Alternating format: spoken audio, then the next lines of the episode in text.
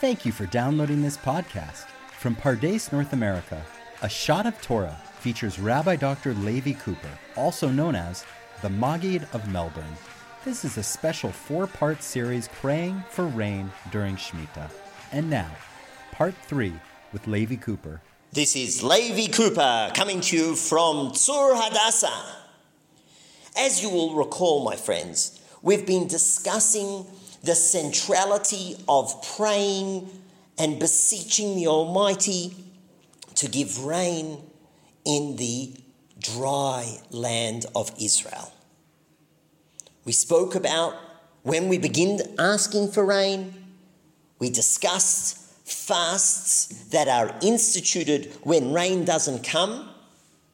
And then we asked, well, what about during Shemitah, the sabbatical year? And as you all know, that's this year, Tav Shin Pei Bet.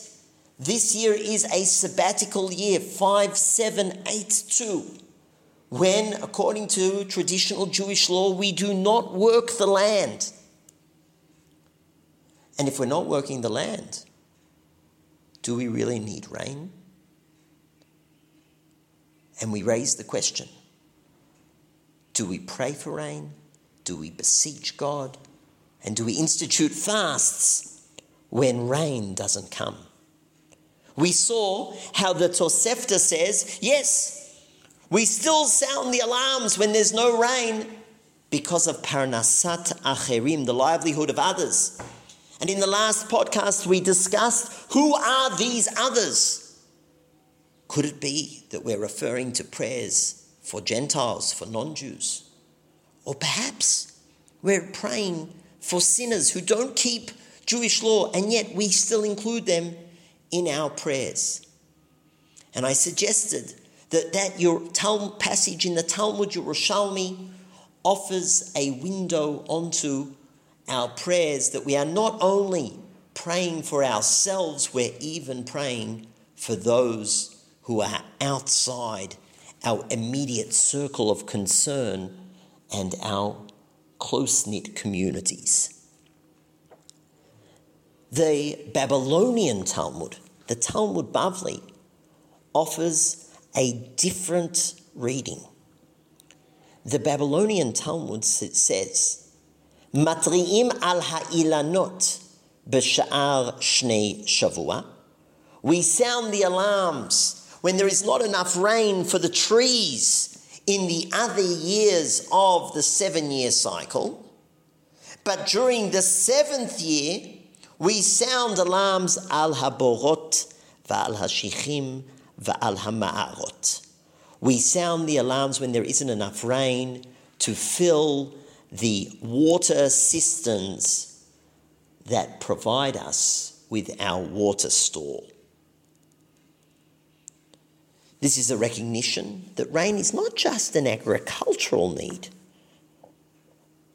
but we also need a water supply on hand. The Talmud continues with an alternative opinion, the opinion of Rabban Shimon ben Gamliel. And Rabban Shimon ben Gamliel says, we sound the alarms for the trees indeed during other during other years, but not only during the other years we sound the alarms for the trees even during the seventh year, the sabbatical year. And Rabban Shimon ben Gamliel explains why do we need to sound the alarms? Why do we need to institute fasts during the seventh year? Mipnei sheyesh bahen parnasa la'aniyim. Because they provide livelihood for the needy.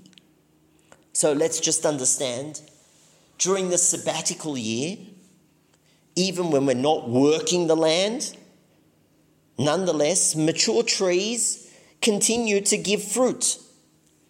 Fruit that grows during Shemitah, during the sabbatical year. So I'm not talking about fruit that is already on the trees when the sabbatical year begins, but fruit that grows on the tree during the sabbatical year.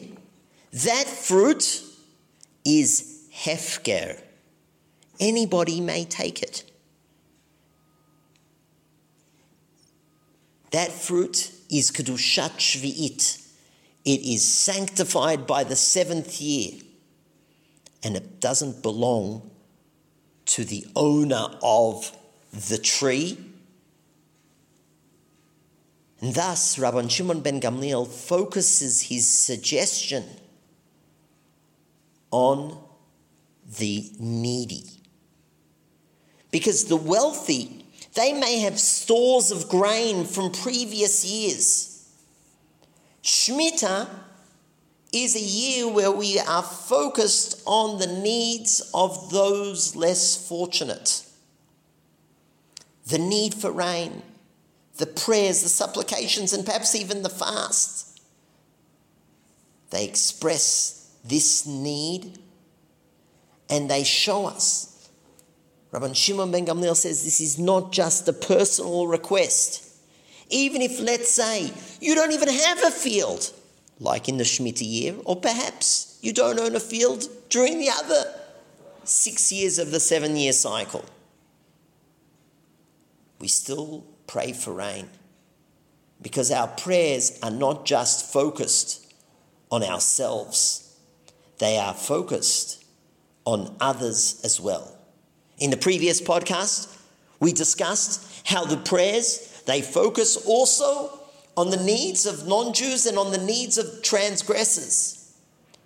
In this passage in the Babylonian Talmud, our prayers are also focused on those who are less fortunate than us, whose livelihood may not be assured and who have to make ends meet with difficulty.